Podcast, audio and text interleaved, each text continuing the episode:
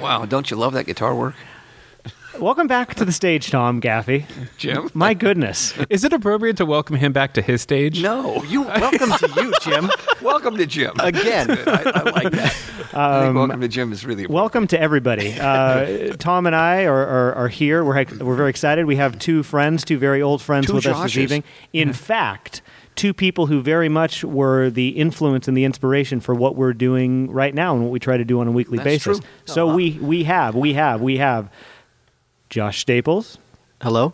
And we have Josh Drake. Hello. Here's the thing. Your guys' biographies are both like super extensive in terms of your creative works, and I find that very, very admirable. And I think anybody who aspires to do creative things should be impressed by your guys' things. So I'm just going to list off what I know of your guys' resumes, just so the people out there know. Oh. and we Oh, can go back from there. so I like this. so Josh Staples, of course, he is a current member of the New Trust, a current member of the Velvet Teen. Yes and yes. He was in Conspiracy. Uh-huh. His first band was the Morticians. True. He's also, a, in my opinion, a great poster artist. Keep it- keep it there's, coming, there's, Jim. there's plenty more, but um, Thank you. And then Josh Drake, of course, he's been in a number of bands. X and OB was one of them. I think he. Yes. I think to this day, you're probably most well known for your work in Santiago. I think uh, on the younger generation. Yeah, yeah, I would think so. But I mean, you you were in uh, Shih Tzu as well. Yes, we thought that was a very funny name. Uh, it, it was. It's like the dog, but spelled uh, shit z o o. and uh, of course, Pandicide Records. That was your baby, would you say? Or but you did a lot of work with Pandicide. Yes, Records. it was uh, uh, uh, Chris Ryder originally. Oh, Chris Ryder. you Yeah, it. he, he it was it was his idea.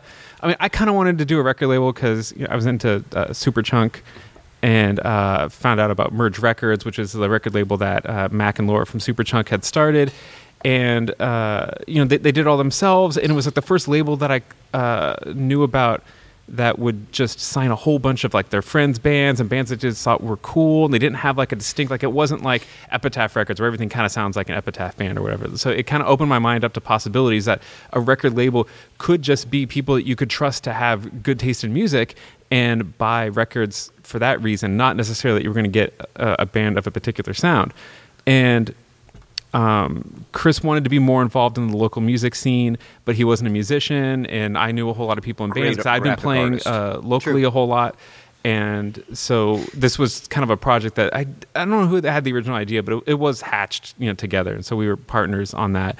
And then when Chris moved to Australia, he you know gave the label to me, and I d- didn't do anything with it. And it's just been like sitting in the basement. But the kind of but it's still your baby. It just you don't feed it, and it lives in the basement. Yeah, it's yeah, yeah, slowly dying. well, well, I mean, I mean, it's It's to finally turn into a horror movie. the, the, the county the county of Sonoma did finally put the nail in the coffin when they started sending me uh, bills for just having product in the basement. So I was going to be paying tax every year on just like having property that was potentially sellable, even though it wasn't selling. Because we got into the record label like at the exact worst time to do it because it was right at the start of MySpace being a really good way to market your bands on your own, and and bands were able to more directly connect with their listeners, to sell stuff on their own. You know, it wasn't difficult to get a credit card accepting account anymore. Things like Bandcamp started coming up, so there was really nothing that a small record label could do locally. Uh, except like take half of your profits. so which I'm sure you had a, a serious issue with. well, yeah. I mean, so what I uh, we've been trying to do uh, is just take like you know the some of the money that was in the Pandicide bank account and just do loans. Like you, you you know you don't have to pay interest on it. Like we still want to be we want to help you make records. We want to be uh, involved with local music, but we don't want to cripple you by taking like the little bit of money that you know could be helpful to you because you know a, a band you know a hundred dollars off of you know a whole bunch of sales of records is some important money to a regular, but It's not really it's not it's worth like four shows in Sonoma County. yeah, it's not worth taking that away from them because it's not it's not gonna make this a profitable business that could ever pay us salaries. So why why do that? So we've, we, I've, I've helped to brand it uh, Pandicide Creative Lending rather than Yeah, that, that, that was totally your idea. Yeah, since it and I mean we the- stopped uh, taking profits. the new trust. You know, we- Sure. Uh, Pandicide Creative Lending was able to help out uh, the new trust. Yeah, you you funded Get Vulnerable as, as well as the first Oddbird record and Yeah. some other great records that have come out since then. so there you go. And so Josh Drake is involved in, in, in bands, in Pandicide Records, as well as a promoter of some punk slam wrestling. I mean, I know you probably don't have that as uh, one of the things in the top five of things you've done, but but what I'm saying is, Oh, it's one of you've- my Oh, but- favorites. but- of but his, it so- is. Oh, you do? Yeah. In a he way- refereed the wrestling in, as well. Yeah, well, I mean, I grew up a wrestling fan, and I remember being in, in grade school, even and imagining like, you know, like I'd become a professional wrestler, and I would come back to my school, you know, where I had, you know, and I assumed all my teachers would still be there, and they'd be like really impressed with it. Uh, there's no way that would ever happen. Just would you grab anybody by the ankle and now slap then, him on the then you ground? learn what a stigma professional wrestling has. Yeah, yeah. They would probably put their nose up to you if that happened. Yeah, but I, I imagine No like, like coming back and having a big show and it being this really cool thing, and like I always wanted to be a wrestler. And then uh, there, there was a time where like I, like I was trying to get in shape. I was like lifting weights. I'm like, oh, I'm going to go to SPW, you know, training camp in, in Sacramento and learn how to be a wrestler. And uh, uh, when I was still feeling that urge and seeing that as something that might be possible, uh, started bringing uh, the wrestlers from Sacramento to Petaluma to do shows. And it really is a dream come true to have been in the ring at all, being in the ring as an announcer, and then being in the ring as part of a match as a referee. Because I mean, a referee is an important part of a match. Oh yeah. Yeah, you get slammed around as well. Yeah. You you, you potentially can. They didn't slam me around, uh, but it uh yeah, I- it, it's totally When, when you and I bring it back in 2015, we will have the referee get beat up, and you can be the referee. That'll oh, be it'll very be incredible. exciting. Yeah, yeah, 2015. Well, yeah. yeah. We need a little while to you, You know, need to you know, break. You need to, the you, need idea. to, you need to break news on the show sometime. Yes. You know, so we just did that right here. And there's really not a whole lot of like full size wrestling rings ready to go in Petaluma, except at, at Josh's place. You still own your wrestling ring. Yeah, and what's oh. really funny is that this thing weighs many thousands of pounds. 'cause, Like it was built in in house, so it wasn't you know like made with like cheap materials. Like, like you know the fastest way uh, that, that you could to sell it for for profit. Like this was you know a hardy built ring with like steel, yeah. yeah, and and we, we st- are storing it currently on the highest rack in the warehouse. like it's the worst idea ever. It's it's just it's all strapped together. and It's on top of a pallet rack. Like if there's ever a large enough earthquake, it's gonna murder Doesn't people that thing have everywhere. Like, yeah, a bunch of two by tens as part of its base. Let, okay, let's backtrack a little bit because we're going crazy. Okay, so one one final statement on the introduction, which is So you we're guys- still in the intro. Yeah, this is we're still having Wow. the credit. The credits would still be rolling right now. I mean, I think it's no, Fellini but you know what? I, I think it's good for people to be able to chime in and describe who it is they are. You don't Yeah. want me telling people who you are. You know who you are. But you both you both are highly creative individuals, and I admire you guys a lot. And I, I'm really happy you guys are with us tonight. Thank So, you. Thank Yeah. you. Thank you guys for having us. are, are Um, they with us? They are with us, Tom. Right next this is to not a dream. The magic you are radio. not. You are not hallucinating. Okay. Um, and then to to the point about the Punk Slam Pro Wrestling, Mm-hmm. um, we didn't properly contextualize this, but that was a, a promotion that uh, Josh Drake would do here in the Phoenix, and he would have wrestlers here, and he'd have fans here, and sometimes bands would play, and it was this big thing. And to that point, Well, also, well, well. Let's not call it a big well, thing because it was we a never. big it was a big production. Did you Yes. guys have you know my name open up one of those things? Well, hold on, hold on, hold on. Let me let me finish. So, so we, we can branch out in a moment, but basically, both both both you guys have an incredible amount of history with the building. Yes. um, going back to your childhoods, right? yeah, Oh, t- teens. Yeah. yeah. So, introduction over. Good. Okay. Done. Is there music you play after the introduction? No, I just you know we're Okay. just so people don't get too confused. Anyway, I mean, as far as you guys growing up in the building, Tom always has told me a story about you, Josh Staples, uh, playing a piano behind the movie screen when you were growing up, when you were 14 or 15 years old. no, earlier than that. I It think was about seventh grade that. for him. Yeah. I was in seventh grade and I was in school early, so I was probably closer to 11 and 12 Yeah. In those days. But um, and this was a movie theater back in those days. it was, this was it not was a exclusively movie theater. exclusively in movie theater. days. Didn't have any graffiti on the walls. Had seats down No, on it the had on the curtains floor. covering the walls. It had where we sit now was the screen Yeah. essentially, uh, or just yeah, Pretty close, really, yeah. close. And uh, this stage wasn't used for really anything except uh, just Movies. movies. And and this, there was all seats from uh, like five feet all the way. It back. had a great look as, as a movie theater. It did. It had a great look. This is a beautiful theater. And was this the only game in town to see a movie, or was there Uh, another theater? No, and that was the problem. There was also the Washington Square, and uh, there was the Washington Square Cinema on the east side of town, and we knew that Pacific Theaters was going to come through with an eight screen. Uh, all, as well. So uh, in, in the early '80s, we knew the days were numbered for the Phoenix Theater as a movie theater. But that took a long time to get here. It did. It took a Thankfully. long Well, time. but the worst part of it was, uh, at least this is what's been told to me from people who were in the, the, the movie theater business locally, is that that, that Pacific Cinemas uh, over by where uh, Michaels and Osh is now. Yeah. They put that in there just to kill the local business because they, they didn't do a stadium place. They did it ju- just good enough to Yeah. take over the business in town because they always had the plan to put in their big stadium place in Rohnert In Park. Rohnert Park, And they yeah. knew that people from Petaluma would drive to Rohnert Park, but they had to get rid of the local uh, theater first. So I mean, this could be conspiracy stuff, but Tom, I'm going to go where do on the where do you weigh in on this? you Um, think that's the valid claim? Yeah, that's what we expected. As a matter of fact, we we knew, and actually, but the thing is that uh, Petaluma cut its own nose off and cut their nose off. They did want to expand to uh, first twelve screens and then all the way up to sixteen screens. Uh, they had the space uh, over there, but for some reason, Petaluma kept holding them up, and they finally just got tired of it and left Petaluma altogether. Well, I, I think that that Petaluma Theater, even though it was here for over ten years, it's it still proved to be temporary, considering they just up and moved. As, Yeah, boom. Yeah, as yeah. soon as they could. Absolutely gone. But yes. the, at that, at Well, those it, it served its purpose at that point. yeah, there was other theaters closer. Even the Cotati Oaks Yeah. was here. Cotati Oaks, Um, oh. There was, of course, the adult drive-in. there was the adult. There which, which, which Mr. yeah. Gaffey has a history we- with. I would Yeah, love to hear need more about that. who Who doesn't have a history? I mean, uh, who, That, I that was, not in business enough- when I got to be the viewing age for uh, adult movies. This is an adult drive-in in Sonoma County, which is probably just totally uh, bonkers It's to people mind-blowing. listening. Yeah, you it's know what I mind mean? blowing. Now? And it was uh, right as you exit town, right before you hit that hill, Right goes at the up- county line. Yeah, the county line. You you would just crane your neck, nearly break your head off trying to see whatever flash of pornography you could scene. catch. I have a friend who was temporarily managing that establishment. I won't name any names, uh, but you know he would work that, that. shift uh, this is news to me. This is great news to very me. temporarily, and uh, you know just a friend. I'm not naming any names, but um, he, you know he would have to work at night, and they made it very worth his while. He didn't want to do it, but they made it very worth his Yeah, while. yeah. And and my favorite The pay story was great. The pay was great. That's what they. Uh, you that's what paid he in told. pornography. That's what he told you too, huh, yes, he did.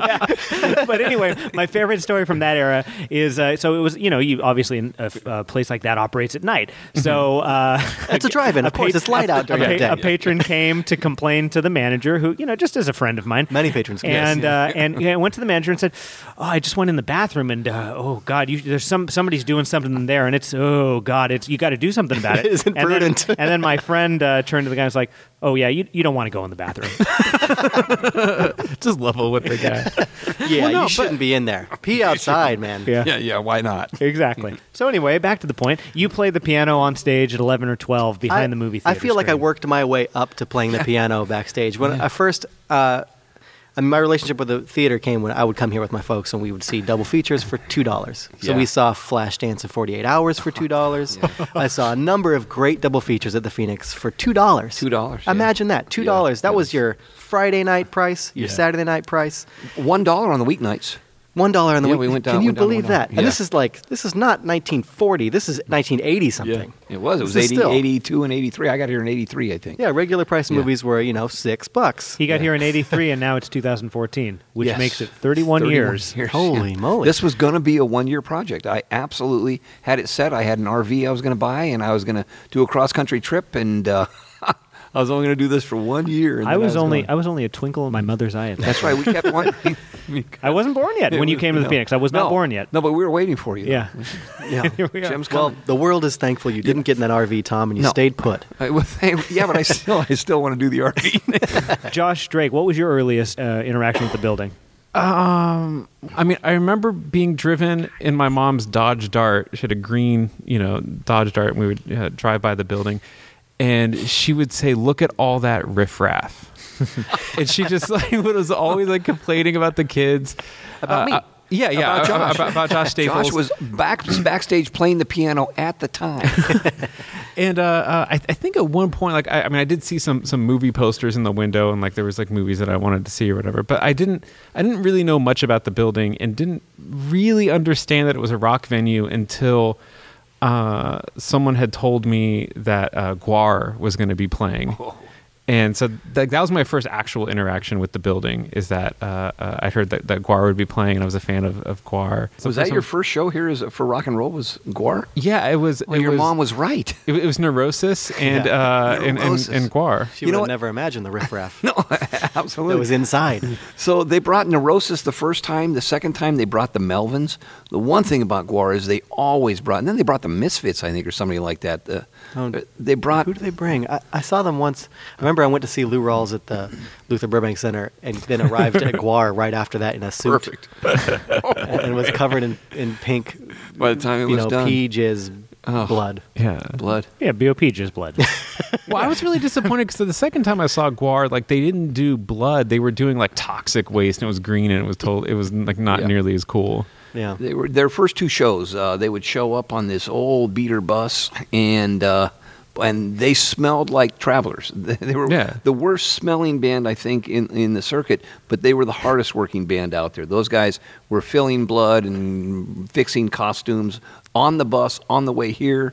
They'd work all day at the show, and they get right back on the on the bus and, and work their way back to the hotel. So, so someone listening who doesn't know what GWAR is, GWAR does like horrific looking things on stage, blood spraying everywhere, Well, they're big like costumes. a performance art sort of metal band, and they do a lot of uh, like foam rubber, like like prosthetic yeah. bodies and and like like before you know Lord of the Rings made it cool. Like they were doing it, you know, just as art students. They would pretty yeah. The, every every show they'd be slicing people in half, and there'd Yeah. be blood everywhere. They'd be pulling people's faces off. They would be putting people in meat grinders.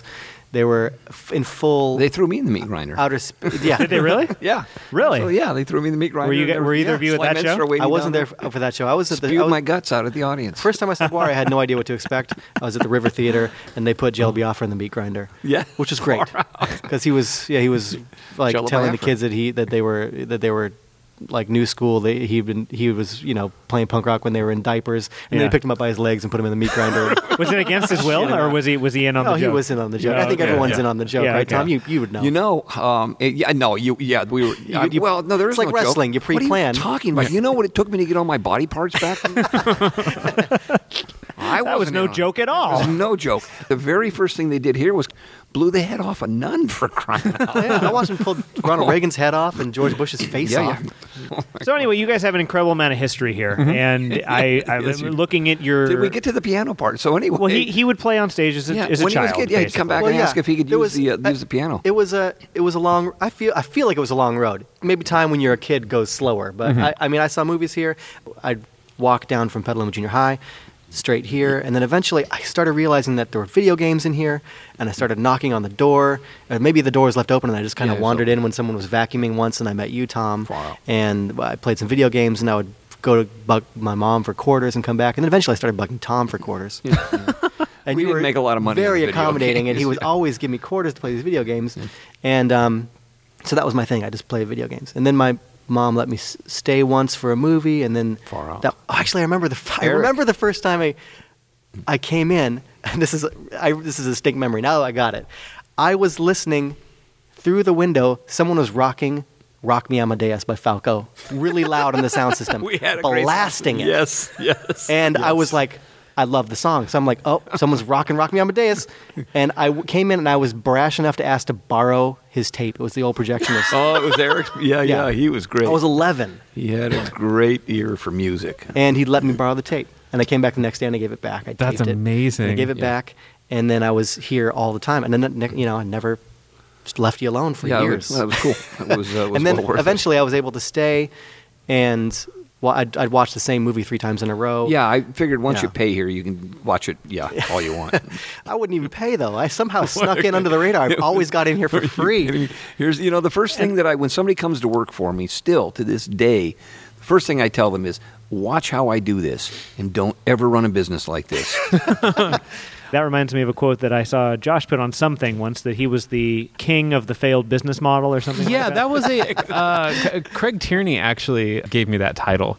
Yeah. I mean because he, he'd seen you know me do the label and do Punk Slam and uh, just see these, these other projects that like couldn't possibly be financially viable. But it's funny that you say don't run a business like me because when Chris and I wanted to start a record label, I was uh, given the advice to call Sarah Sanger.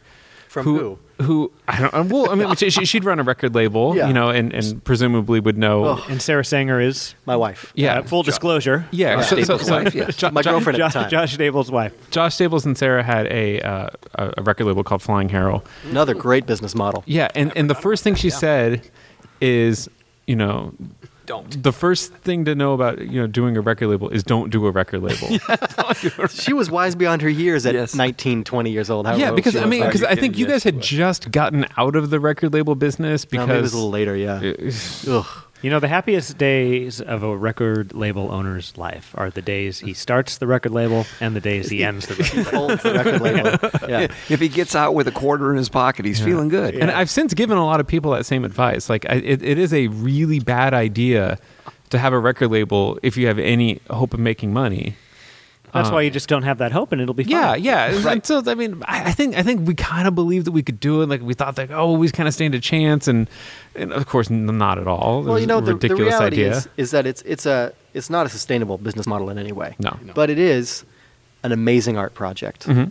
It's a waste of plastic, that's for sure. It's a huge carbon footprint. Yes. It's a nightmare in a lot of ways. It's a money losing escapade that will make you depressed and and stop playing music altogether. But it is an amazing art project that, that leaves behind, if you're lucky, some great and let's say it these days, vinyl records if you can if you can have done it. Mhm. The CDs are a wash in this day and age. I'm afraid yeah, to say. yeah. No, no one's impressed they to have should be, though. those. Yeah, Yeah. Yeah, I mean, it- vinyl like is coming back, I think, isn't it? Oh, it certainly is, and Oh, it has, excellent. and it's Yeah. and it's it's. Uh, who knows if that's sustainable the way it's being run right now? But the way that, I mean, the records that you had done, you when you, in my opinion, when you do a vinyl record, you sneak your way into history because they've been making vinyl records since the beginning of recorded music. You're there alongside the Led Zeppelins, and you're there alongside, and it's it's Thomas a, Edison. so yeah, Tom, aside the Thomas Edisons, but it is also, it is a huge money investment.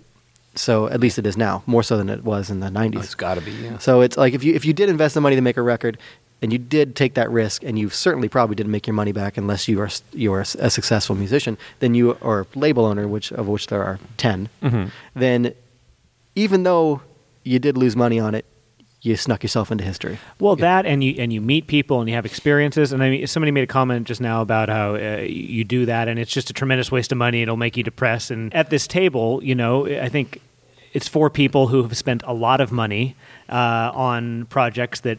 W- probably would never have made any money, but they d- didn't matter because it was in the pursuit of, of art, in the pursuit of creativity, in the pursuit of Yeah. doing and creating. And so, I mean, you, I don't know. I don't know if you can look at that as a waste. You know, No, you can't because No, I don't think so. Not at one because everybody's still standing. I mean, we've been through some of the most incredible experiences. My God, I mean, like I say, you asked me last night. Uh, I, I keep mentioning when I have to mention the top five moments down at the theater. One of them was standing in that exit over there.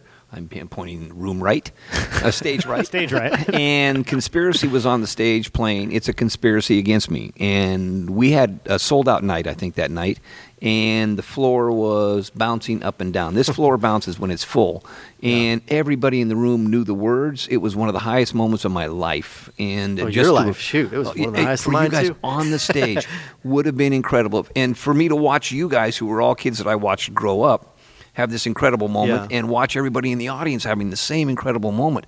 Wow, and the fact that I got to live through that and still be here to remember it. phew, absolutely, there's no money in it, but boy, we're still standing. I said earlier that I admire your guys' continued creative force because a lot of people get older. You know they have a band when they're 18 19 20 or they're doing this or they're doing that. Mm-hmm. By the time they're 25 26 that's Quitters. all done. No i mean truly. And and you know life circumstance comes into play. They have children or they have start a family or whatever Sure. and whatever whatever.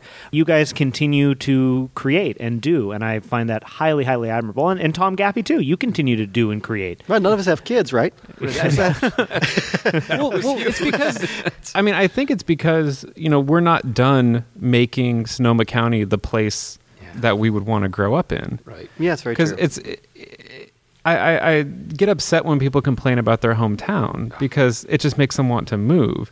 But if you instead think of like, you know, what, what, what don't you like about this place? Like, what would make it cool?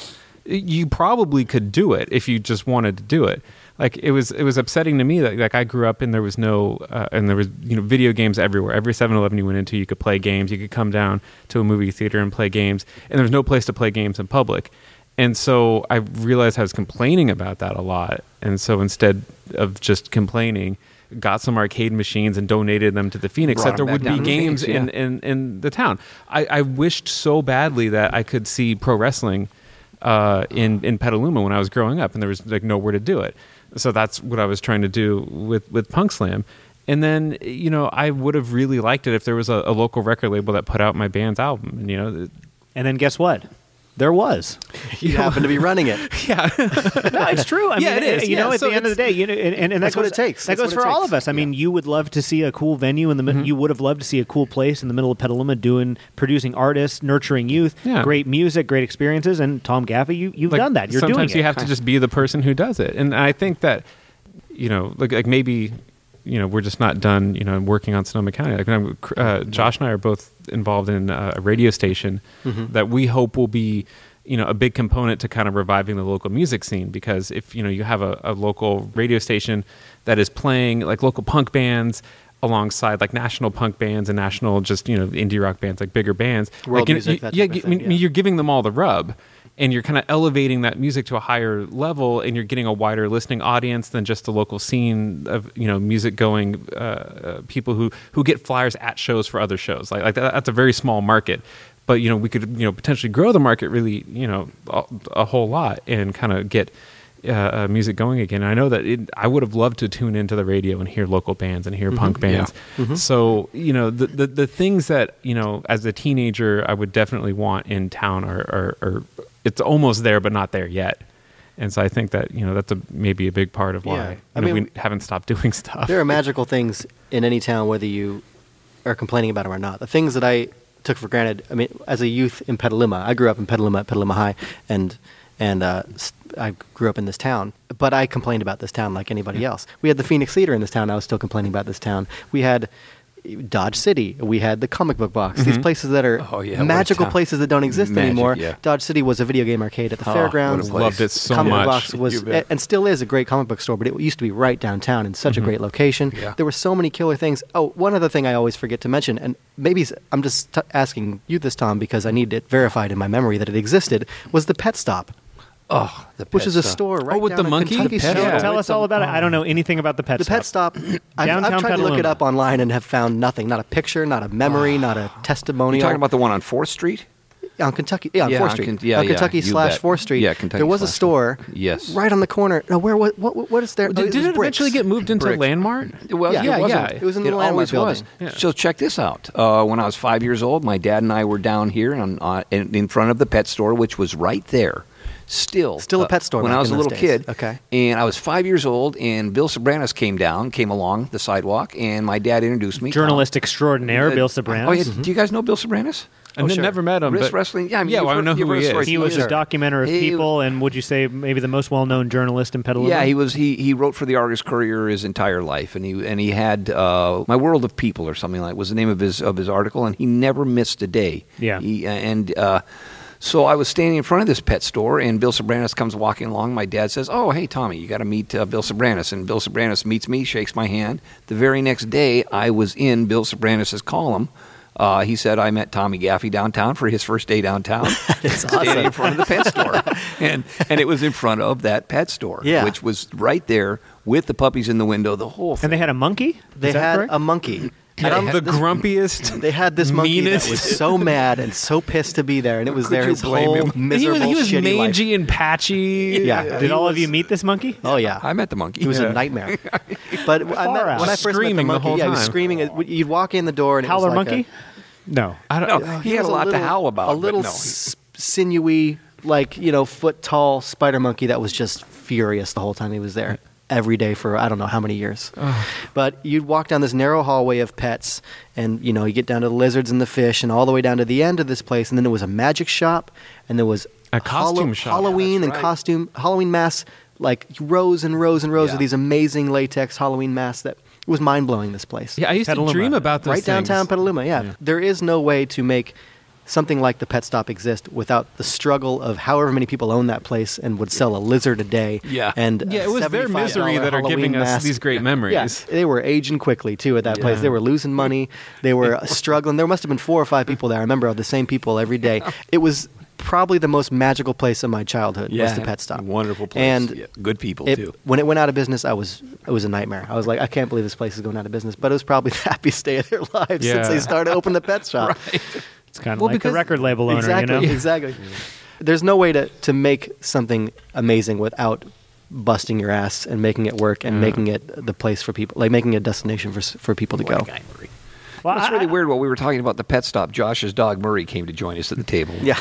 you know, I don't know. I, I think that you, you put your heart and soul into things like that, whether they're business ventures that are cool, like a pet shop that has a monkey, or uh, creative endeavors like bands that you all three of you have been in. I don't know. I just think, for, in my experience, those things are what make life worth doing. You know, I mean, Absolutely. It's just Yeah. yeah, when it, there's been periods of my life where I don't have a lot of creativity going on, and those are really bummer periods. And then there's periods of my life where I've got a lot going on, and I feel good about things. I'm excited about it. I mean, in my, in my mind, the life well lived is there's too much in, on my plate right now to tell you everything that's going on in my life. You know what I mean? And for Sure. you guys, that kind of is the case. You know, Josh, you're sometimes going around playing, you know, guitar with some band on tour that you're not with, right? Didn't you just do that with um, some band like a year or two ago? I played bass for the Jealous Sound. Oh, the Jealous Sound, yeah. from Los Angeles. You know, and who was I who mean- were a band I loved from Yeah. you know since since they started. you know, and, and, and Josh Drake, you know, you, you have the down at where you work, Matrix. You've got basically your own live-in arcade down there. In addition to, uh, I mean, you just you have all sorts of projects. He's and I definitely living that. his bliss, his arcade bliss down there. Yeah. That's true. Well, yeah. I mean, I, I haven't yet fulfilled all the dreams I had as a kid.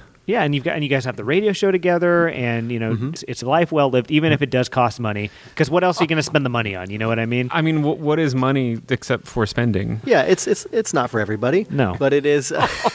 it is. Uh, I think it's it's very rewarding for me to. Uh, I mean, I have a relationship with radio that I feel like I owe radio something personally because as a kid, I mean, living out where I lived out, like kind of by the dump out there by Roblar Road, that kind of area, there wasn't. I mean, I could get like two channels on the TV, and I would be in my room as a sullen teenager, and I'd turn on the radio, and I'd get you know KPFA, and I owe a lot of what I consider to be my favorite music to what they would play on that radio.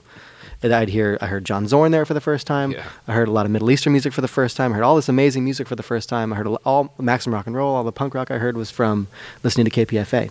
And I, I feel like because I was an incidental listener, because I was looking for something and not finding it on television or on the radio I'd be listening to with my mom in the car. But I do owe a lot to radio, and I feel that as someone who can make cool shows now, um, I've Josh and I have been trying to make great shows for since like 2008 now, Trying.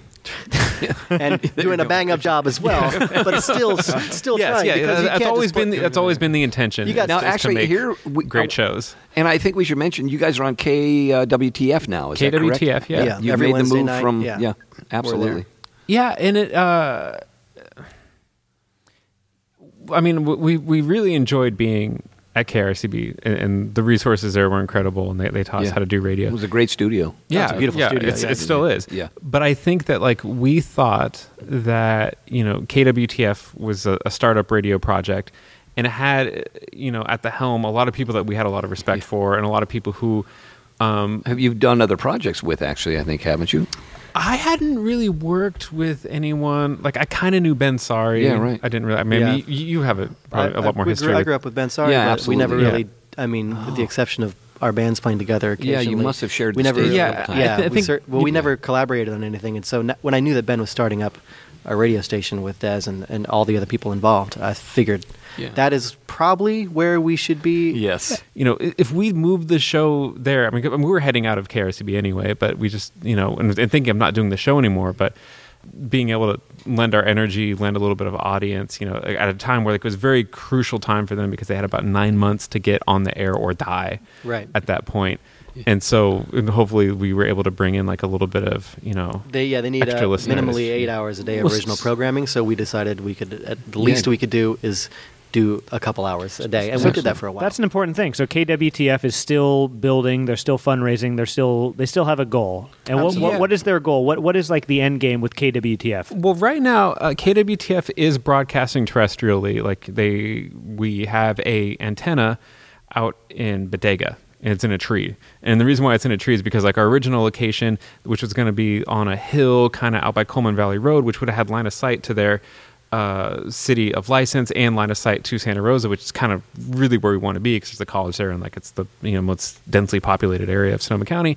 Um, that person backed out like at the very last minute, and so like we got stuck like having to like you know go to our plan Z, which was putting an antenna out in a tree. tree. Go and find a tree. Yeah, Take a yeah, just to get legal. But like we had a big fundraising drive. We got the antenna, we got broadcasting, but unfortunately, like no one can hear us right now unless like you're actually in the town of Bodega. So the goal right now is to get us moved to uh, a better location, a better transmitter site, somewhere out on Coleman Valley Road, uh, that area, um, because then we can be on the air in people's cars in Santa Rosa.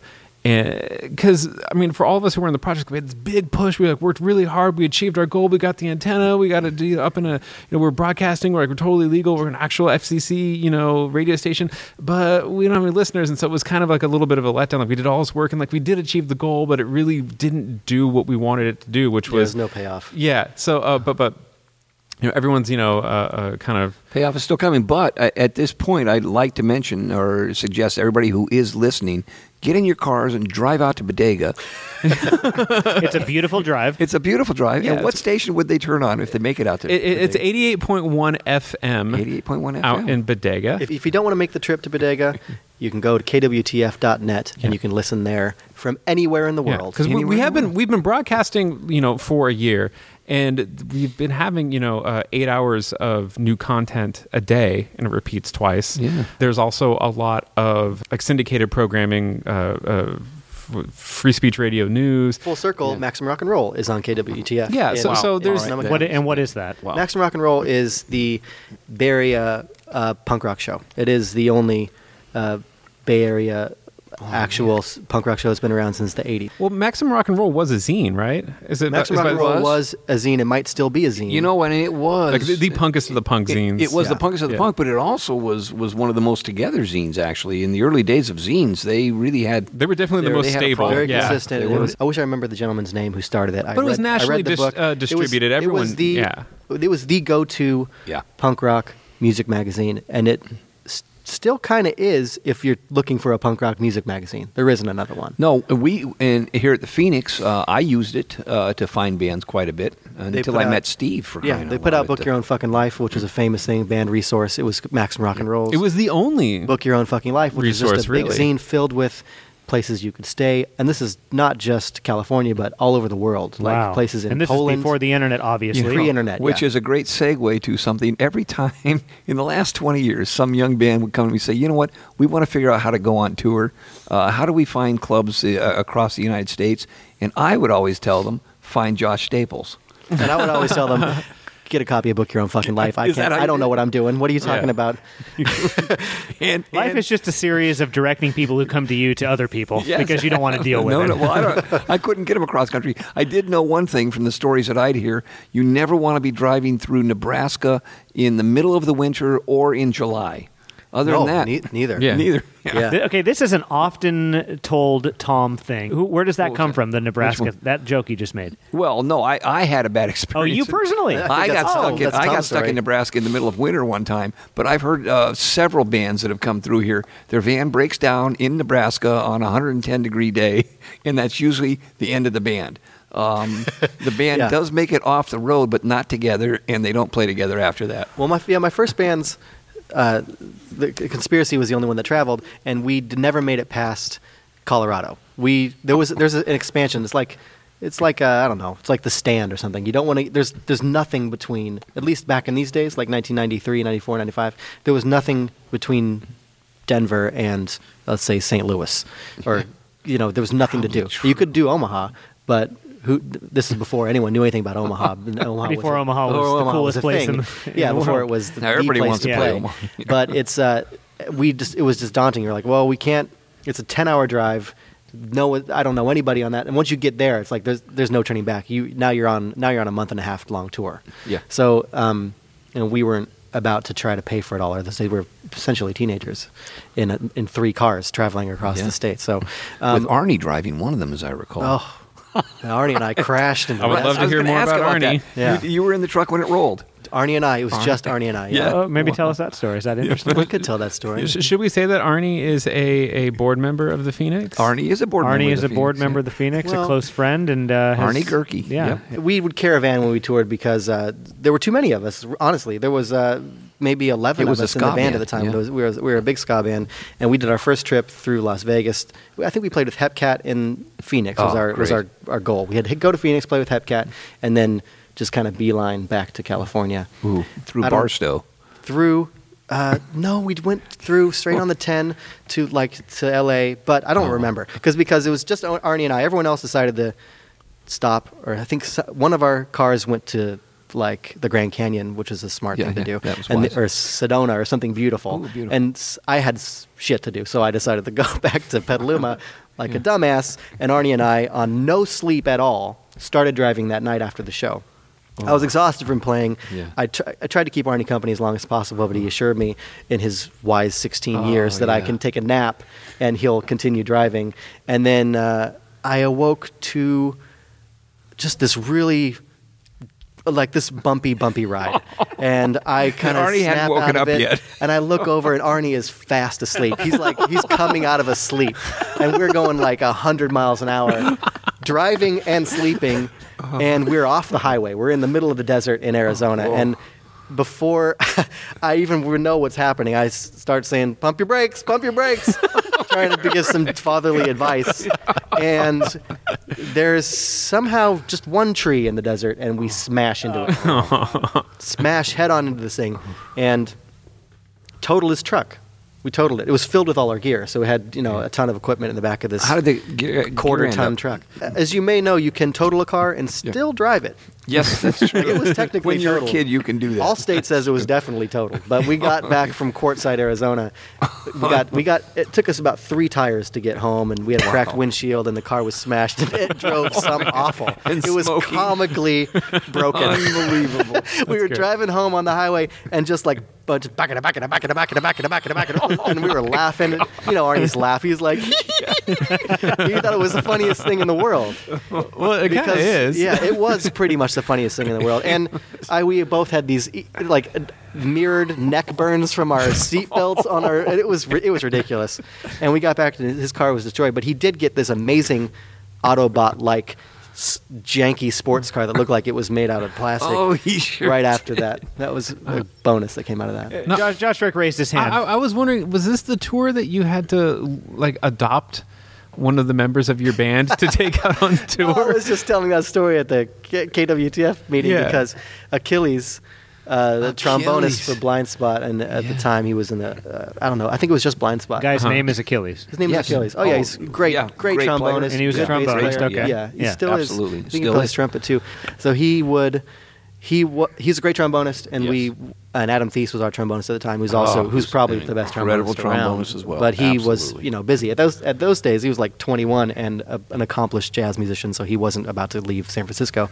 And we wanted a trombonist, so we asked Achilles to go with us, and his mom wouldn't let him go at 16 unless he had an official guardian. So I was re- researching adopting a grown man, this little hairy dude.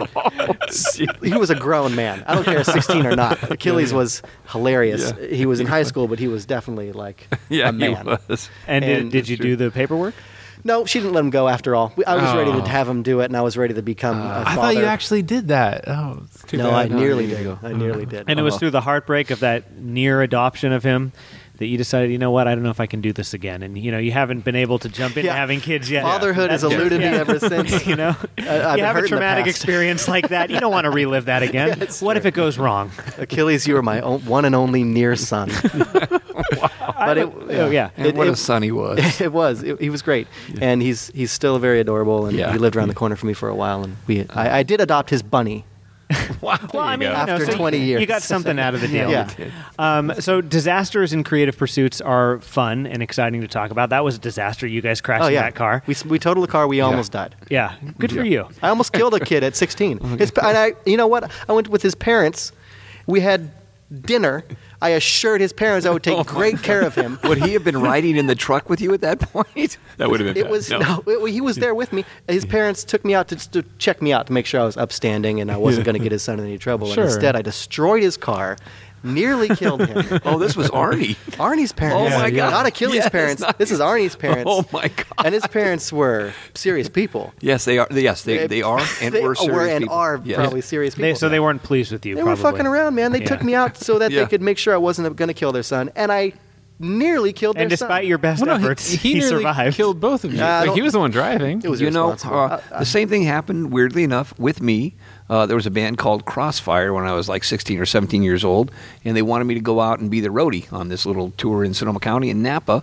And it was uh, Jeff Dorenfeld who uh, ended up being the manager of Boston, the band Boston, for a while. Oh, wow. He had to come over and meet, meet my parents and assure them that I would be brought back alive. The difference is that, yes, uh, they did bring me back alive, and I didn't crash the, the truck. Does anybody know the story of when Gabe Meline played? Was it in Mr. T Experience and he came out nude? Does anybody know that show? no, show? it was Tilt. Oh, he Tilt, Was, he not was Tilt. playing with Tilt. I was, I was at yes, that he show. did. Yeah. Do, do you guys know the fallout from that? A lot of a lot of stuff with the police happened with that show. We uh, oh, that's right. I don't know about that. he Tom came- Gaffey, so- tell us a story.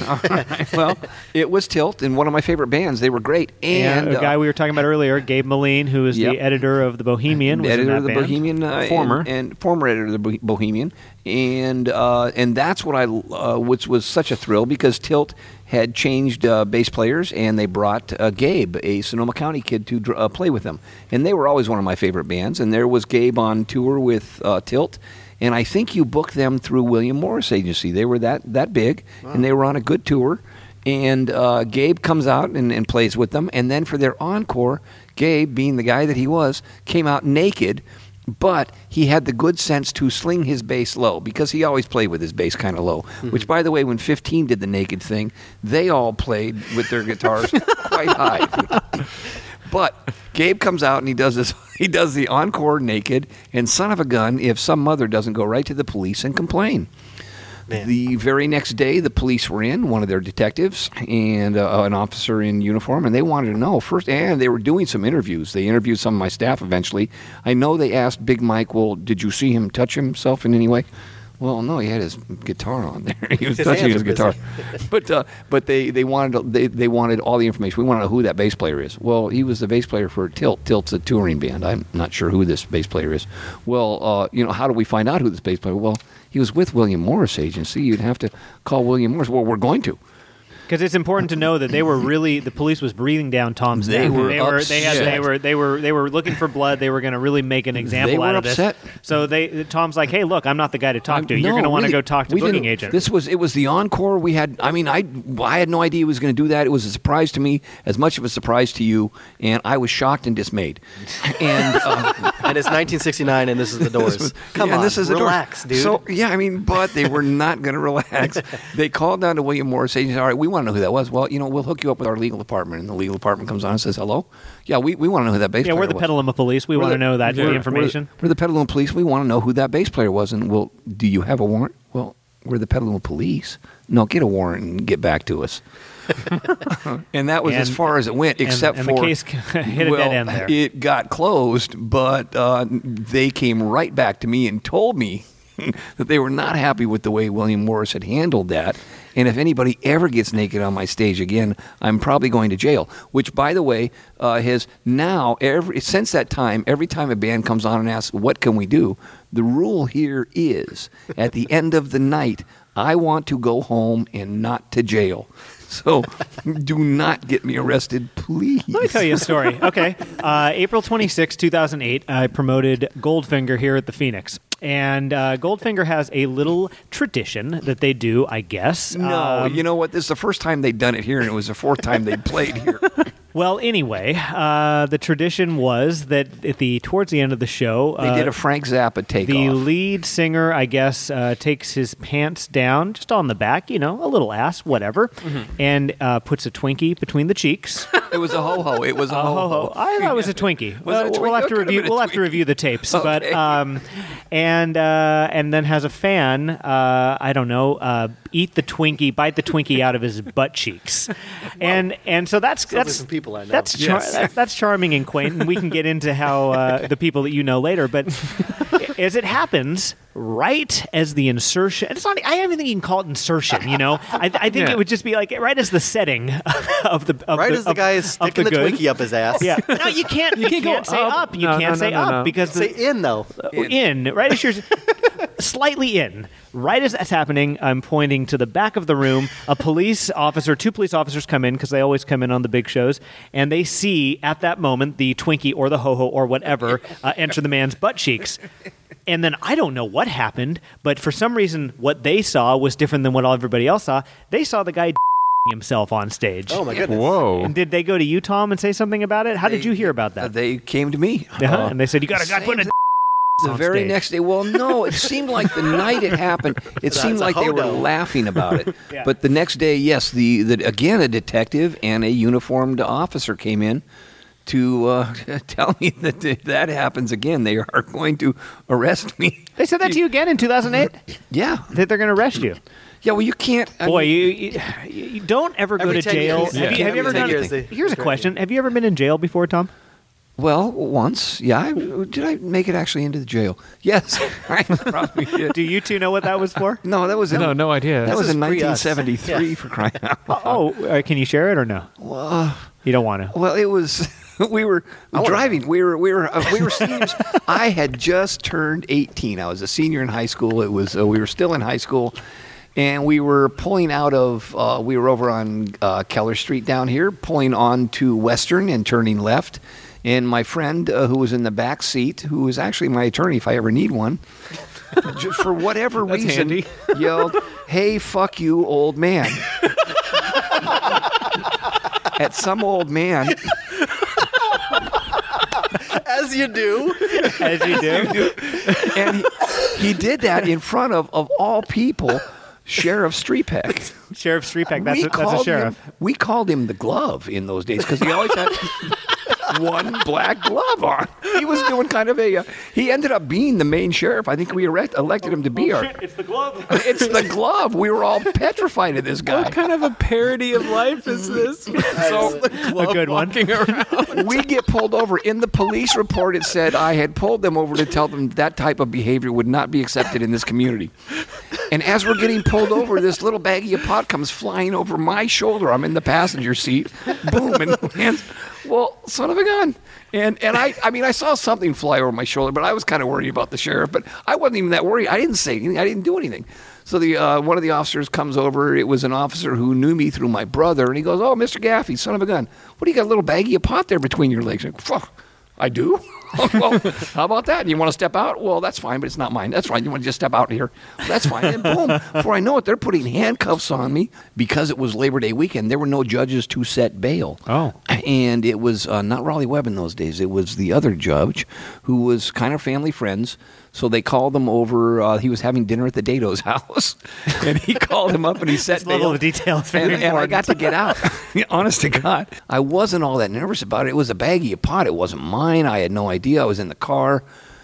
Uh, but they had me, and, and once I got free, they thought I was getting off scot free. So it really did upset the officers. And to this day, they sheriff. still want to get you back. Yeah. What I, I- was going to say was, was hoping they don't ever get arrested before the end of your time because I just feel like they they want it. They I'm want it trying- so bad and no. never give it to them. Well, no, we're in a different different age in Petaluma now. I think we've got a better relationship with the police. I, I think so too. You know, I, in fact, well, a couple of them I think were old. I ended up uh, by the time we were done here, several of my friends had grown up and, and become police officers in Petaluma. So it's it's a different world now, and and uh, we're actually I'm hoping not to get arrested if I can pull that off. Knocking on wood, but uh, I feel like the Phoenix has done a lot of community outreach, and in particular, when the antique fair is happening, there's you know traditionally now cupcakes here. oh, for and the so, butter and eggs day, yeah. Oh yeah, absolutely, yeah. So so people Absolutely. you know just just members of the community can come in, they can see the building, they can see it acting in kind of the way it is most of the time, which is a, a teen center. Because if people don't With know, cupcakes. the Phoenix Theater, I mean, it's a rock venue on weekends, but every day it's open for drop in uh, uh, Activities. teens and tutoring. music. We've got Um, music playing all day. Health down clinic here. on Thursdays from three Yeah. to five. My the God. skate ramps are back, so we're skating every day and, and biking, and yeah, it's it's really cool.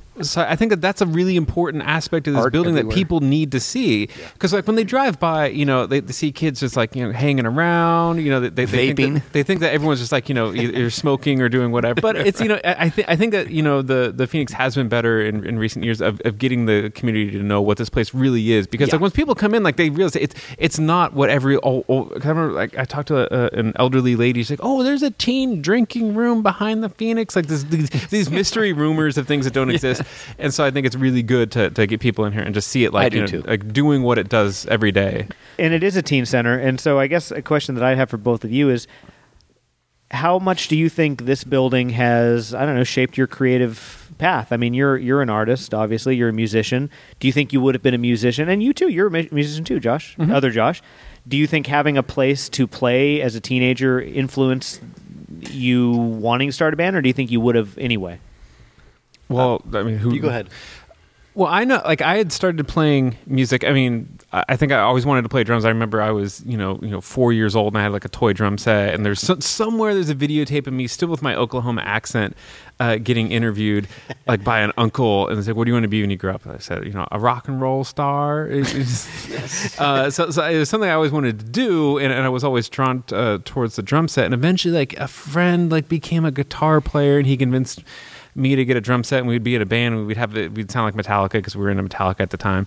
The first thing we did like after you know we, we did what we, we thought we should do which is like you know write a couple songs like record a demo on cassette tape and we found out that there was a battle of the bands happening at the phoenix and so i called and i, I think it was you who picked up tom and, and got on the battle of the bands which brazil won and they play, played locally a bit and a bunch of other You weren't in that, Josh? dorsal played I've their never played their a battle of first the bands in my life. so I mean, definitely, like we wouldn't have had. I mean, the, the band wouldn't have stuck together like if we didn't have a place to play shows.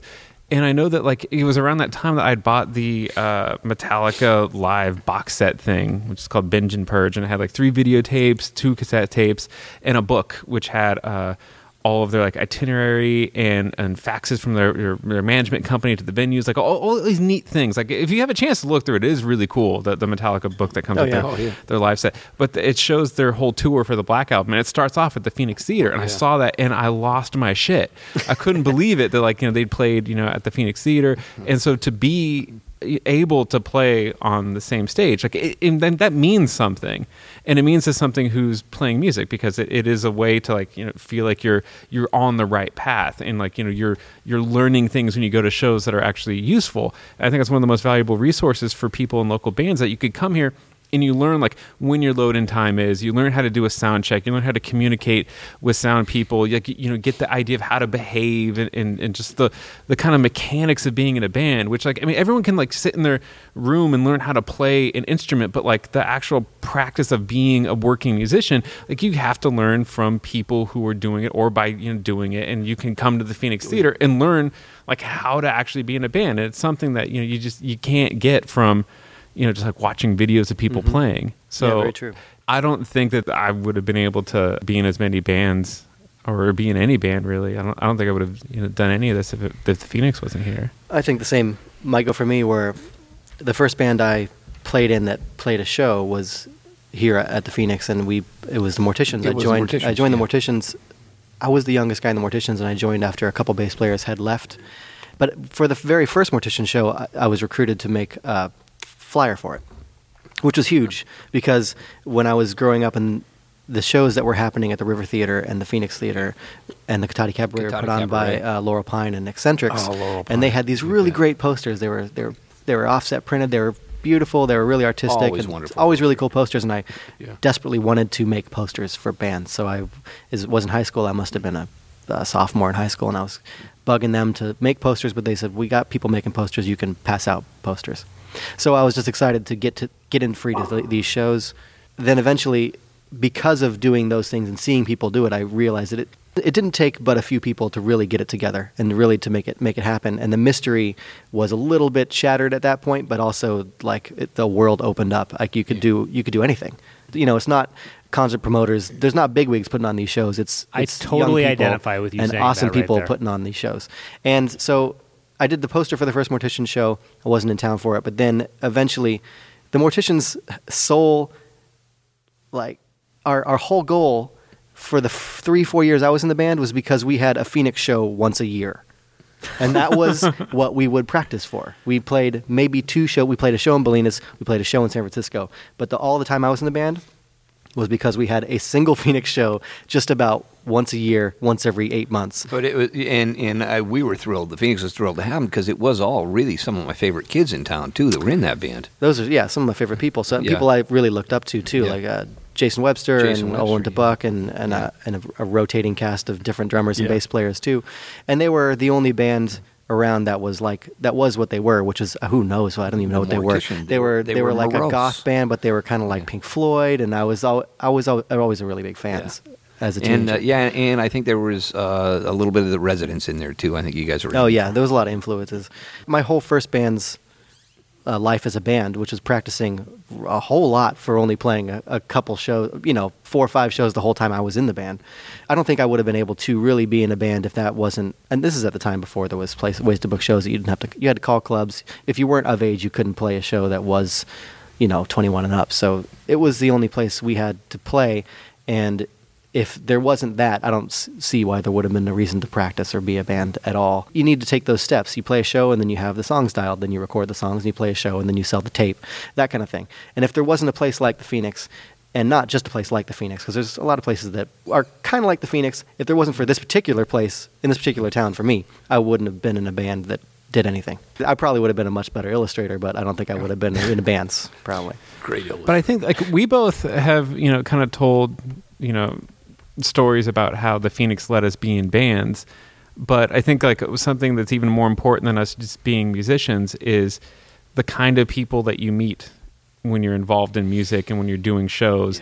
And I remember, I mean, and I think that that's like the really important thing in it being a more life shaping uh, situation. And the Phoenix enabling the band has, you know, because the band experience is really what it's about. is what it, Yeah, and, and that's absolutely. i mean i can't imagine like what my life would be like if i hadn't been in bands and met the people. And i know that there was one time where several years ago josh and i realized that like you know wow man like like, like you know some of the most like you know cool things that I'm, I'm either doing right now or have done in this past year have, have been with you and like you know Yeah. which I felt like we had like, you know, at least this one really good year where we were just like you know, a pretty good duo doing a lot of cool stuff like being in Power Friends which is like a, a joke band that we had like making music videos Wait, was that- w- working together at, at the same day job going Wasn't to that pinball beach shows video, was it? Oh, yeah. yeah, Oh, yeah, that yeah. was a great video.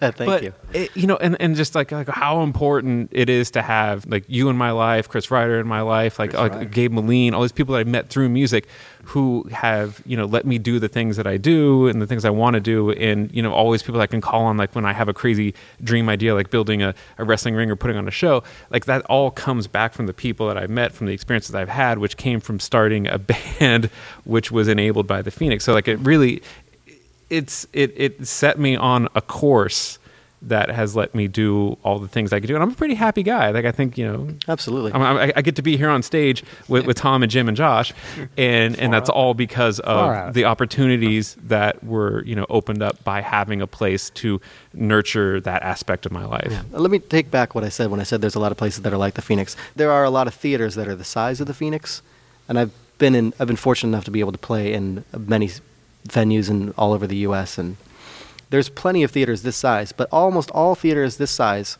that do what the Phoenix does, which is at the very base level, which is just have rock and roll shows on the weekends, are either like a clear channel place, they're filled with a bunch of assholes, they have a bar, so they have a million headaches to deal with, they've changed hands probably 20 times in the time they've been at, you know, if they're especially a landmark theater like this, there actually is no other place that I can think of that I've ever played since I was, I mean, I played a lot of places since when I was a teenager, and now that I'm nearly 40, that are, oh, I'm 40.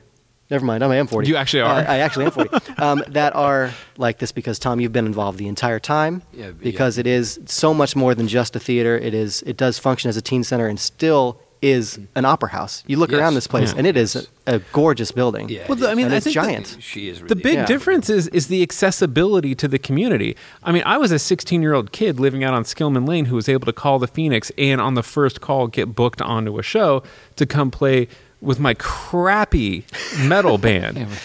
You know, because we were, I mean, we were no damn good at the time. But like that, that's the major difference is that you, like you still Metallica had a can, pit in front of you, though. it was it was a very thin pit, but like I mean, qualifies. you know, you know, Still a pit. A, a band the size of Metallica can play this venue, and then any kid in town can call up with his band, and just on faith, Tom will put them on the same stage, and that makes all the difference. and that's beautiful. Tom often Yeah. says that why the building is so great because people have done a lot of great things in this building, mm-hmm. but it's because they have maybe this doesn't apply to you, but it's because they've been too stupid to know that they can't do it, that applies to me. and then Oh, they do it. to me you times, know, and, I, and it applies to me. I mean, I you know that story about your metal band at 17 is very similar to me starting to book shows here at whatever 23 or mm-hmm. whatever. I had booked like a local show and I got a kick out of it, and some things happened. And Tom was like, "Yeah, you know, we we actually really do need more major shows. We're like in a tough spot financially, and if anything you can do would be great." And I. I remember when I put on the first Against Me show and I was hanging the flyers on the window and I was like looking at the Against Me show and I also had the Silverstein show, which is like a core band. Sure.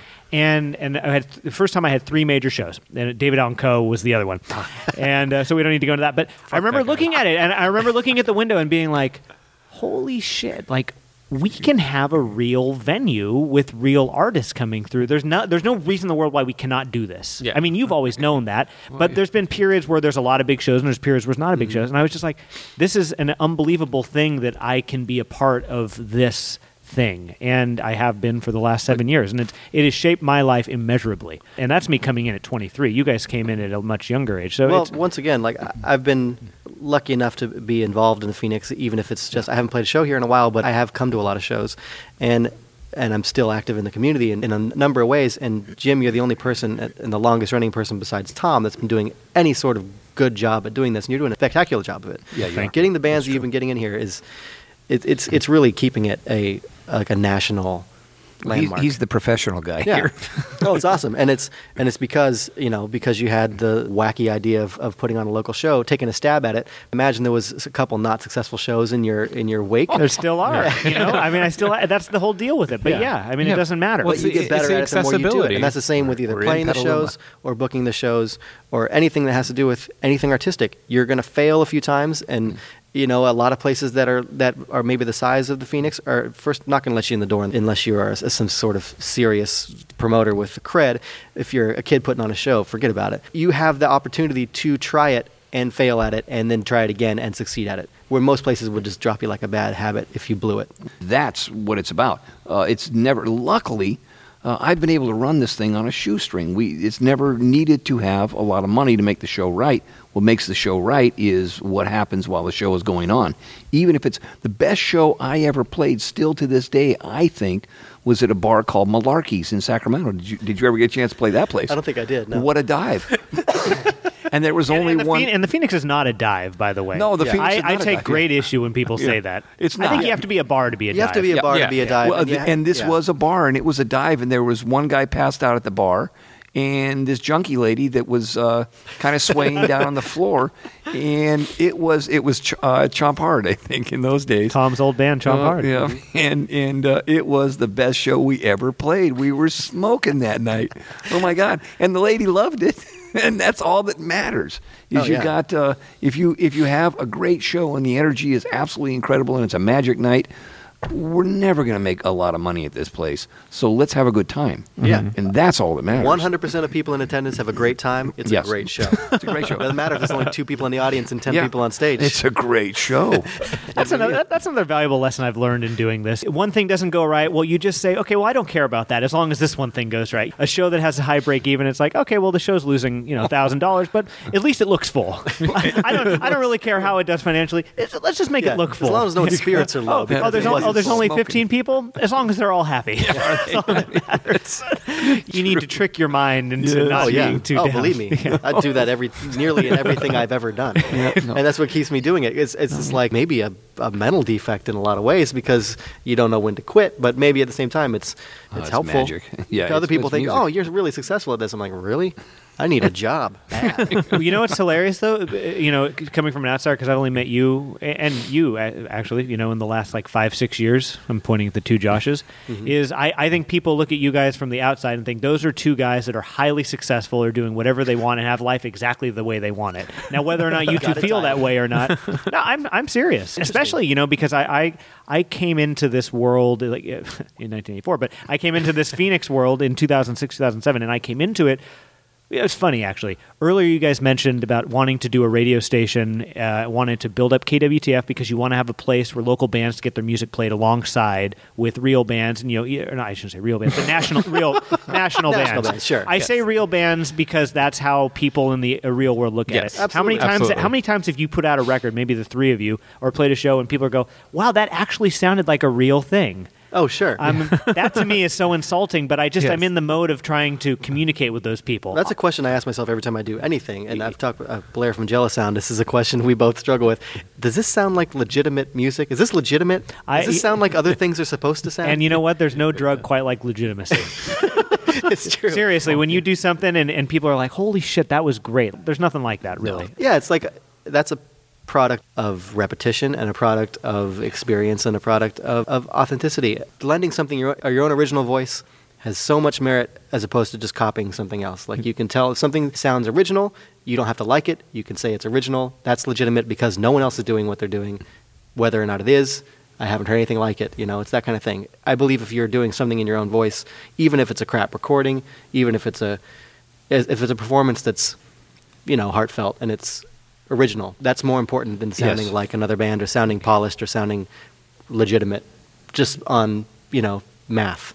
You know, I think it's more important to be original, but it is important to have that to have equated with something that is professional. Yeah, well, I mean, I, I In a lot think I. Okay, can I just finish my thought? Yeah. What, all, all I was saying is what brought me into this world was friends and family had bands, and so I came into it because it's always exciting when everyone's in bands and there's a scene and all that. And what got me to book shows in the first place was not because I had an interest in bringing big shows to town or because I had any relationship with the Phoenix. Is because I wanted to give the rub to those friends of mine who had bands. Because like, okay, if you can open for a cool band, this could be cool for everybody. You know, I mean, wh- how much fun is that? Like, I mean, it's a little bit different for like uh, Josh. I'm pointing at Josh Staples. Uh, his band New Trust played on a Cursive show that I did.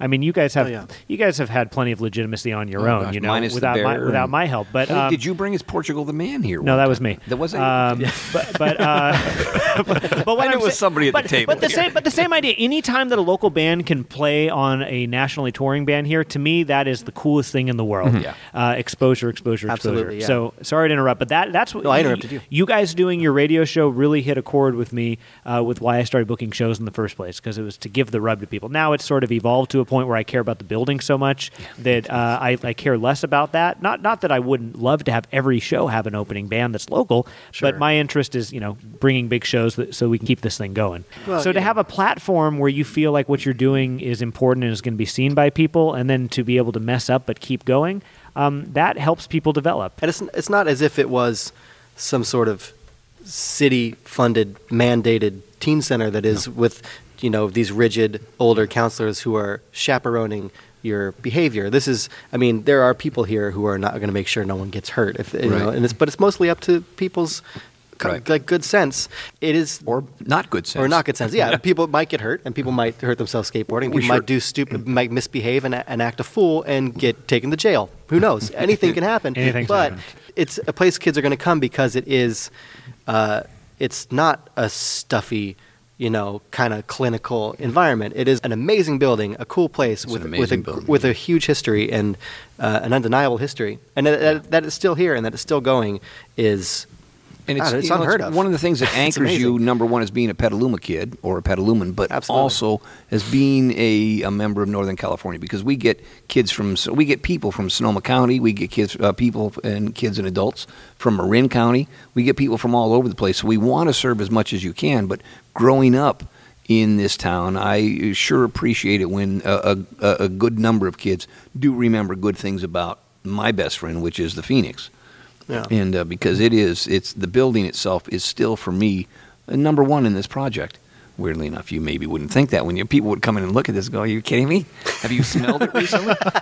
you know, does it smell?" I like the smell, Smells like especially at beans. night. Like right now, it's got this smell to it that I just okay. I'll always remember. It's, a, it's it's great. got a smell to it, and it gets such smell. a different smell like when there's when there's a really you know packed show in here Yes. and you start getting the humidity and the heat there's that particular smell from those shows, which Yes. is it's much different than it is right now. It's a smell that's awakened. Yeah. it's always here, but it just gets it has to get hot I, enough. I, I have such enough. great memories of being at like some of the bigger shows, like either at the uh, when the walls are sweating. Slayer When the walls are sweating, or, absolutely. or, Slayer or was- yeah. And and or even like that uh, that Sublime show, Yeah. which was like, I think the, Oh, the last Sublime show, and just having like reach your head up over like the crowd and just try to get like one breath of fresh air because like you're, just, you're crushing people like you think And you're there was none to be had. the- yeah, and then you kind of like just shimmy up because everyone's pressed up against each other, so you can actually like, kind of grow you know six inches taller just by you know kind of pressing up against other people and just trying to get some of that clean air.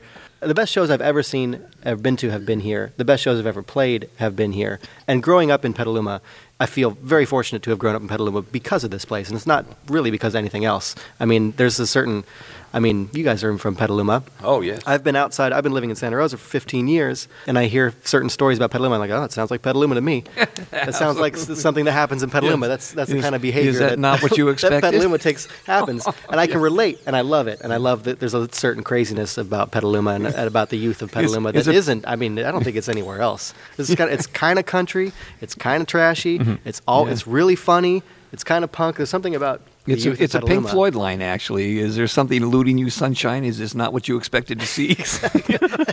Well, are, are you doing the wall here? We soon? are. I I mean, heard. be- my, my, my neighbor, uh, bass player, was telling me about oh, about Pete it. Rochelle? Was Yeah. That Pete? Oh, gosh. You're right. This chair. Sorry. you know, I am fortunate to get to play with that. Josh is one of the greatest bass players to come out of Petaluma, and thank Pete you. Josh Rochelle. Staples, not Staples, right Josh here. Josh Oh, Staples. thank looking right Josh at him. Staples, yeah. Well, absolutely.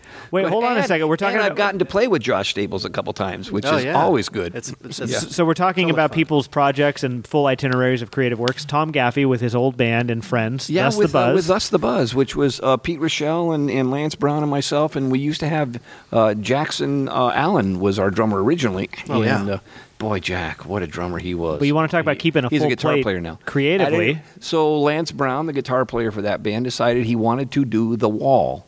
Weirdly enough, the wall has always been a life changer for me. I. Uh, have I've I've seen Roger Waters do it, and I saw it with you, Jim. Actually, you uh, you took me to see the wall Yeah. last time through, and it was it was a life changer for me. And the rehearsals are going well, and really, I mean, uh, all I got to do is sing Roger Waters, and Roger Waters has never stretched his voice that much. He's got a, a very easy timbre and a very easy uh, range. And you gotta so shout for a me, lot, yeah. we're and we're gonna do uh, we are gonna do the wall here and a couple other places. Then we get. Uh, Whoa, a couple other places. I think Lance is. Oh, I didn't know about this. Wow. Yeah, I didn't know about that either. I either. think Lance has got it so that he intends that we're going to actually take this to a couple other locations. We'll see if he pulls off the bookings or not. I mean, he did mention the, the glorious town of Nevada City, I think. Or, Oh, my goodness. Or was it Grass That'll be Valley? a road trip. That'll be amazing. Well, that's that's good, and that's that's just another You know what? example of Lance coming to you with. I remember when Lance came to you with that, and it, it was just it was like, what what is Yeah. this? You're going to play the wall all the way through, but you you were like, okay, let's let's explore it. And now that you've explored it, you were really impressed by the production, Yeah, aren't you? That's the other thing. I really had listened to the wall so many times, but I'd never had a chance to study his words. There are some tunes in this piece that are just, oh my God! Is there's some really powerful stuff I'm a, I'm a huge fan. I saw Yeah. I saw Roger Waters do the wall in, in Oakland. I don't know if that was one Yeah. you guys saw. Yeah, Yeah. it was. Yeah, and I thought it was it was great. It was It all was- I could have expected. Yeah, and- really and moving. So much more. It was great. Really I loved moving. it. So that's that's a, a, a crazy but really cool project Yeah, you have coming uh, up. I wanted to mention also once when, when we started this thing, Marcus Chapman from Tribal Existence Lighting, who came to us in the rave days. Mm-hmm. Uh, this kid was was a kid doing raves here. Built this this uh, his light company up, uh, Tribal Existence. They're incredible. He's going to bring. He was out on the road during that tour. On that tour, Uh, Really? he was part of it, Oh, wow. and uh, so he's bringing his programs and some of his lights to actually. So he's uh, got it all set. up. Oh, up. that's gonna be so damn up. cool. It's going to be incredible in here. We're going to do the wall. So that's exciting. Yeah, it is Okay, exciting. so that's a cool project I don't you know how we're going to fit up. it all into Grass Valley or Nevada City, whichever one it was. I don't either. Which, by the way, Nevada City was the first place I ever experienced Nazis. Actually, at a, I think it was a Chomp Hard show. What? it was years ago. Holy cow! How did we get here? I think we were talking about that guy that we won't be talking Every, about. on this show. every you know, every time I do this, I always think if you like tangents, you'll love this show. Oh, well, you know, and I'm sorry I mentioned that. And I think about it because it's not. I'm not saying Nevada City has got a bunch of Nazis in it. It just happened that particular. I think that's what you're saying, Tom. I think, it was a seven well, we'll, second we'll, show. We'll have the, we'll have the city council of Nevada City on sometime, and we can really oh Yeah. hash this and thing I can out. apologize at that point. So that's an exciting thing you've got coming up. What are you guys having in the pipeline in the next year? Any exciting programs or things or Well- projects? Josh and I are busy at work getting KWTF Yeah. a, a studio built in Santa Rosa and it on the air. So there's that. If you are interested, anyone who's listening, if they're interested in checking it out, kwtf.net is how you can do that. And um, and of course, just any interest is appreciated. So yeah, I mean, the, the really important thing is, and we're very, very close. Uh, uh, we can't make any official statements about anything yet, but like we really think that we're close to securing uh, land for a transmitter site, which would you know be bringing KWTF like on the airwaves into like the heart of Sonoma County, and then we can start being this resource that we've promised people. Like a lot of people have you know donated like on the speculation on you know th- this being you know a project that people believe in, but it hasn't quite fulfilled all the things that it needs to to be, you know, a valuable resource that you know to do what we've said that we'll do, which is take local music and elevate it, and then also just you know give a voice, you know, uh, that isn't represented in the community, uh, you know, space on the airwaves. And, and and Josh and I, our particular interest in the project is you know punk and underground music, but there's also you know politics, women's issues, LGBT issues, black issues. Like you know, it's it's a really cool station representing a lot of different uh, uh, hugely- aspects of the yeah, community. an amazing, diverse board full of really enthusiastic, great people. Yeah, absolutely. Yeah. I think it's going to be an incredible resource to have. I think Yeah. if if you guys can find your way to W uh, uh, KWTF, the only way I can remember it is by telling myself the words that I think it stands for. exactly. Which Yeah. is amazing that we secured the call Which letters. is yes, okay, well KW. that's That is, fun. that is incredible that you secured those call What- letters. Oh, it's incredible. Yeah. Okay, what the fuck? I mean, that's Yeah. uh, what, What the and, and then fun? do you have the What the domain KWTF? KWTF.net. yeah, That's, I mean, most times than not, if you can if you can find your way to this station and log on, I, I think you'll come away with usually a, a fairly valuable experience. Yeah, they don't. so this this KWTF is a project you're putting a lot of your energy into, a Yeah. lot of your time into. Yeah. now. and in Uh, particular, putting a re- you know a proper recording studio in uh, downtown Santa Rosa that will be able to have people like producing local content, pre-recorded and producing local content to go directly onto the air, which I mean, that's going to be yeah, what humongous. We, what we've come away with when we were at KRCB for uh, nearly four years, having a studio that you could come in, do a show. The t- it's in real time. The time you're airing it is the time you're doing it. I mean, you guys know, doing a show like this, you have to go back and edit it. Once you start getting into that rabbit hole and you start tweaking out on your own voice and what you're going to cut, you know, a, a two-hour show takes four or five hours to edit. If and everyone that's making a radio show is going to get tired of that. You know, it's it's it's tricky. So if you have a place to come in and do a show, that means more people are going to come in and do the show. We Yeah. want to make it a legitimate station, and the legitimacy of a studio, like we mentioned, le- legitimacy is what's going to make it important. The legitimacy of being able to turn your dial anywhere in Sonoma County and hit some kind of original programming that is something like you'll never find anywhere else on any other station. All the people that have been supporting and hearing about KWTF, just being able to turn your dial in Santa Rosa or in Petaluma or in Rohnert Park or in Sebastopol and hear it is what we're going for. Hmm. Th- those, that's our top goal to be able to have a studio to broadcast from and to have the airwaves in Sonoma County permeated and ready to go if anyone chooses to go there. Right now, they can't. No, and that's Bodega. anywhere in Sonoma County. I think we had uh, it, this has got to be one of the worst counties for radio reception.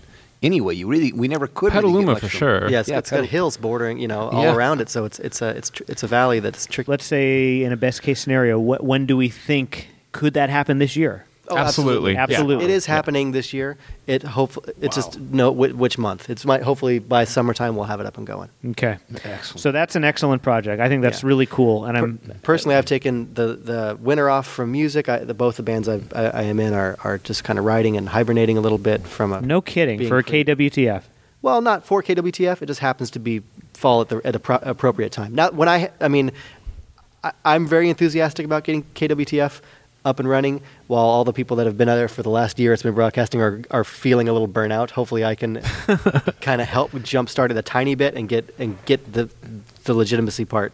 I- I'm not taking credit for doing any of it or all of it myself by any means, but being like, let's do this quick before we all get burnt out. Yeah, but I'm you know, bringing to the table. e- you know, every capable, energetic person that that lends their hand helps a project. Yeah, and I feel this. like- and that's you feel you have a role this, to lend this time right now is, is great for me. Hopefully, it, it is it, it will help get uh, get it together because it's it's uh, I feel like it's very important. Like like I said before, I have a great relationship with radio. I owe a lot to it, the format, and anyone that cares about radio needs to be able to turn their dial and hear it. That's that's the point of it. It's not because they want to go on their computer and sit in in one place. The one important thing about radio is you can listen to it anywhere. Yeah, and especially over the air, uh, which is a dying thing. And when you look at all of the cable channels and all the cable conglomerates now becoming one, uh, you guys, I think what we've got on the air is going to be one of the last bastions of, of the free free speech uh, left in this country. I, I believe Eventually. that's true. I totally Yeah. believe that to be true. So, other than KWTF, anything else in the next year that's exciting?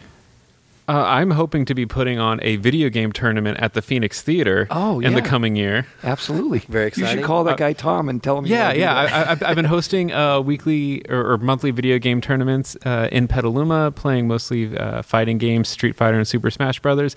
And I was hoping to get the Phoenix Theater to open its doors to a larger uh, public event to get a bunch of uh, Xbox 360s and GameCubes into the building. I've, I've been focusing a lot on uh, on Street Fighter.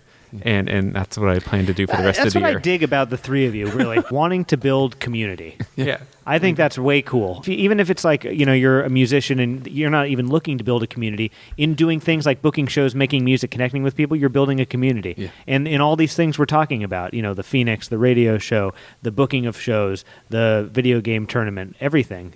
It's building There's- community. There's nothing People better than stoked people. Yes, If yeah. you can do, if you can help Yes. to, to to make that happen, um, and and get other people stoked, whether it's they're like they get stoked about your thing and they realize, oh, okay, if your interest shift to something else, you can take that enthusiasm and those stick to itiveness, whatever it is that makes people follow through. It's like a follow through yeah. thing.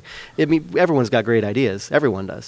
But whether they take them to fruition or not is another story. A lot of great ideas go, you know, unfinished, and a lot of shit ideas go are completely executed. Ah. Yes. So it's Yeah. uh, you can see that on TV. but it's rather it's I'd rather a shit idea go executed than a, you know, a great Absolutely. idea You know what I mean? A great idea unexecuted is useless. exactly. You know, and um, and the more you practice on those shit ideas, the more you'll get hopefully get better Yeah. and produce good good ideas. and you know, just stoked people is addictive, and once you can stoke people out, it, Yeah. you can never Well, get tired it- of it. it's one you of the things you know that that- Tom Yeah, more you than don't. anybody. You don't. Yeah, It- you it's one of the things that has really helped uh, Josh and I do a lot of cool projects together. Is that we tend to feed on each other's excitement, and so like you know We're when- dangerous. Like whenever I'm excited about something, like, like Josh is like the first guy I'll call because I'm like, oh, you know, he, if I can get him excited about this idea, he's got all these talents, and like he can make it like a whole lot better. and then it, it's a way that like uh, whenever we would do records, like we knew that if we got on the phone and talked about the record, the cost of the record would go up a thousand dollars. Yeah, dollars. there goes another Because it would always be like, $2,000. oh, what if we did it gatefold? Oh, what if we did it with this crazy printing? What if we put it in this this cool sleeve? What oh, if we printed take, inner sleeves? What Come if we on. take a, Yeah. What if we take a single album, break it up over four seven inches, That was the s- invent packaging, put metallic ink on it while we're at it, and uh, and and oh, and what what project was this for? Oh, there's a new Trust second album. Yeah, the, Dark is the path. These two guys right here embody the very principle that is stoke-tuitiveness. stoke tuitiveness. That is a, a new phrase. That's the new best tonight word. by Tom Gaffey. Stoke tuitiveness It, it's it's how I try to live. is really. how we will. That's It our really promotions is. company. That's amazing. LLC. That's great. I mean, I don't know how else you end, but on that. I mean, you guys, That's it. you guys got a, a, a slate of things coming up, but stoke tuitiveness. Yeah. That's what you embody. hey, that's what you embody too, Tom Absolutely, Gaffey. Tom, Stoke yeah. All, all of us here. This, we Yeah, have that. That was that's what we aspire to embody. How about Before that? stoke tuitiveness, my, my favorite was not giving a fuckness, but I'm replacing that now with stoke tuitiveness. Well, I think that's a more positive thing. Not giving a fuckness is very 90s. Stoke tuitiveness feels very It's current. the new not giving a fuckness. Yeah. Yeah. Uh, well, I I've, uh, have had a really good time tonight. This has been awesome. Thanks for having us on the show. Jim Yeah. and Tom. It's fun. It's always a gas. Thanks for having Yeah. us. I mean, oh, yeah, it was to the honor. three of you, I say, you know, Absolutely. let's let's uh, to the four of us. Let's let's keep doing cool things, Yeah. whether in this building or outside this building. it- Absolutely. it, Yeah. makes our lives better and it makes the community better, and it's just fun, you know. So I appreciate all the stuff you guys have done over the last 10, 15 years, and that I've witnessed from afar and now up close. It's really cool, and it's cool to get to know you guys. Yeah. I appreciate you coming on the show. I really and do. if anybody course, out there you. should happen to see Josh Staples in the near future, I say reach on down and, and give Murray a good pat on the head too. Yes, he will most likely be with me. That's what I'm Well, talking look about. at him.